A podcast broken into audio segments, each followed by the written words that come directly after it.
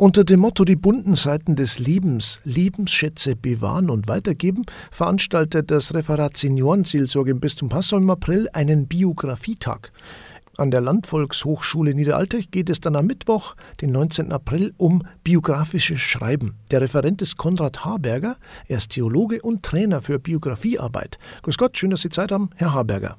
Grüß Gott, sehr gerne. Sagen Sie, Herr Haberger, was ist denn der Hintergrund zu diesem Biografietag? Speziell für einen Biografietag, auch für dieses Format. Das kommt daher, dass einfach die Nachfrage da war für Menschen, die so niedrigschwellig herangeführt werden wollen an Biografiearbeit, die sich noch nicht trauen, sozusagen, dass sie eine Werkwoche mitmachen oder ein komplettes Seminar. Da war dieser Tag ein Angebot auch zum Schnuppern um zu schauen für sich selber, ist das was für mich, ist diese Methode, dieses erwachsenenbildnerische Konzept, kommt es mir momentan entgegen in meiner, ja, in meiner Biografie. Lebensschätze bewahren und weitergeben heißt es ja. Heißt das Bilanz ziehen, zurückschauen? Auch, aber nicht nur. Man wird ja, es wird oft damit verbunden mit Biografiearbeit, dass wir da in die Vergangenheit zurückschauen, da ein bisschen kramen und vielleicht auch graben. Die Metapher Lebensschätze legt da das auch nahe, dass man sagt, okay, schauen wir mal, was da drunter ist. Uns geht es weniger um Psychologie oder um tiefschürfende analytische Sachen, sondern um hinschauen, schauen auf meine Lebensgeschichte, Lebensgeschichten. Und dieses Bild vom Schatz will eigentlich darauf hinweisen, wir arbeiten ressourcenorientiert, sprich möglichst das, was mich stärkt, was mich aufbaut in der Rückschau und im Blick auf meine Biografie, ist das, was gehoben gehört, um bei dem Bild vom Schatz zu bleiben.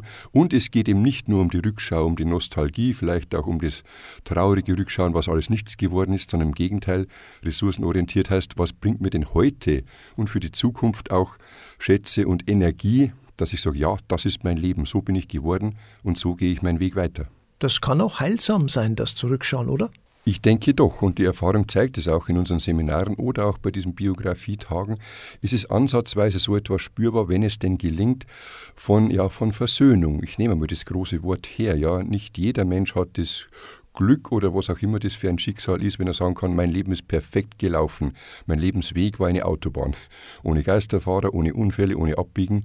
Mitunter wird es auch als langweilig empfunden. In der Regel haben wir unsere Brüche, unsere Scheitererfahrungen, unsere Schmerzen dabei im Gepäck und die nochmal wertschätzend anzuschauen und zu sagen, ja, das gehört auch zu meinem Leben dazu und versuche dies zu integrieren in meine Lebenserzählung, dann kann das wirklich heilsam sein. Es ist ein ganztägiger Workshop. Was wird denn vermittelt beim Biografietag? Zunächst einmal ist eine Einführung geplant, natürlich für alle, dass wir einigermaßen auf den gleichen Stand kommen, weil er ist ja gedacht von der Ausschreibung her wirklich, er ist breit gestreut, also jeder und jede kann kommen, der oder die Interesse hat an Biografiearbeit, ob er nun schon Erfahrung hat damit, ob sie die Menschen vielleicht schon Seminare gemacht haben oder ob sie das erste Mal schnuppern wollen. Da wird man erst damit zusammenführen und sagt, so, jetzt haben wir auf einem gemeinsamen Level und von hier aus bieten wir speziell an diesem Tag eine Möglichkeit zu versuchen, Geschichten aufzuschreiben. Bei diesem ersten Biografietag im April geht es wirklich darum, auch zum Schreiben zu kommen. Und da gibt es verschiedene Hilfsmittel und Methoden. Was wären denn jetzt wichtige Kriterien beim Schreiben einer Biografie? Also etwas vom Wichtigsten ist, mehr oder weniger überraschend, das Sortieren. Unsere Lebensgeschichten sind ja in der Regel groß und üppig und zum Teil fast unüberschaubar.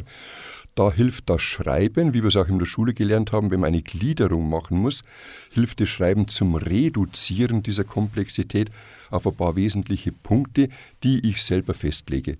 Ich bestimme darüber, wie die Gliederung meiner Biografie sowohl im Schreiben als auch im übertragenen Sinne, wie meine Lebensgeschichte gegliedert ist, wie sie sortiert ist. Das ist meine Deutungshoheit. Wer kann denn teilnehmen? Eine Biografie hat ja im Grunde jeder, äh, auch ein 20-Jähriger schon, gell? 20 Jahre ist ja auch schon eine schöne Zeit. Es können wirklich alle kommen und die Erfahrung zeigt tatsächlich, auch junge Menschen haben natürlich eine Biografie und haben auch die Möglichkeit und die Fähigkeit, wenn sie denn wollen, das, was sie bisher erlebt haben, was sie bisher reflektieren wollen, festhalten wollen, nochmal genauer anschauen wollen, auswerten wollen, das zu tun in angeleiteter Art und Weise. Im September gibt es dann noch einen Termin zum Thema. Heuer haben wir es genau umgekehrt. Im letzten Jahr war es so, dass der erste Termin gedacht war, wie es von der Reihenfolge relativ logisch erscheint, für Anfänger in Anführungszeichen und Anfängerinnen, die wirklich mal ganz von vorne anfangen wollen. Und der zweite Tag dann eine, sozusagen einen fortgeschrittenen Kurs. Heuer hat es sich vom Termin her so ergeben, dass der Apriltermin derjenige ist, der ein paar Grundkenntnisse voraussetzt, Was aber nicht heißen will, dass wir hier ausschließen. Wer trotzdem zum Schnuppern kommen mag, kann dies trotzdem tun und das Schnuppern gleich beim Schreiben probieren. Und dann im September haben wir den zweiten Biografietag. Der ist dann wiederum äh, gedacht für Menschen, die das erste Mal in dieses große, wunderbare Thema Biografiearbeit hineinschnuppern wollen. Herr Hamburger, wie wird man denn Biografietrainer? Gut, ich habe mich ja noch im Theologiestudium äh, anders orientiert. Ich bin nicht in die Pastoral gegangen, sondern in die Journalistik. Ich bin ja auch äh, ausgebildeter Zeitungsredakteur und habe beides dann verbunden, auch nochmal mit einer Ausbildung zum Erwachsenenbildner.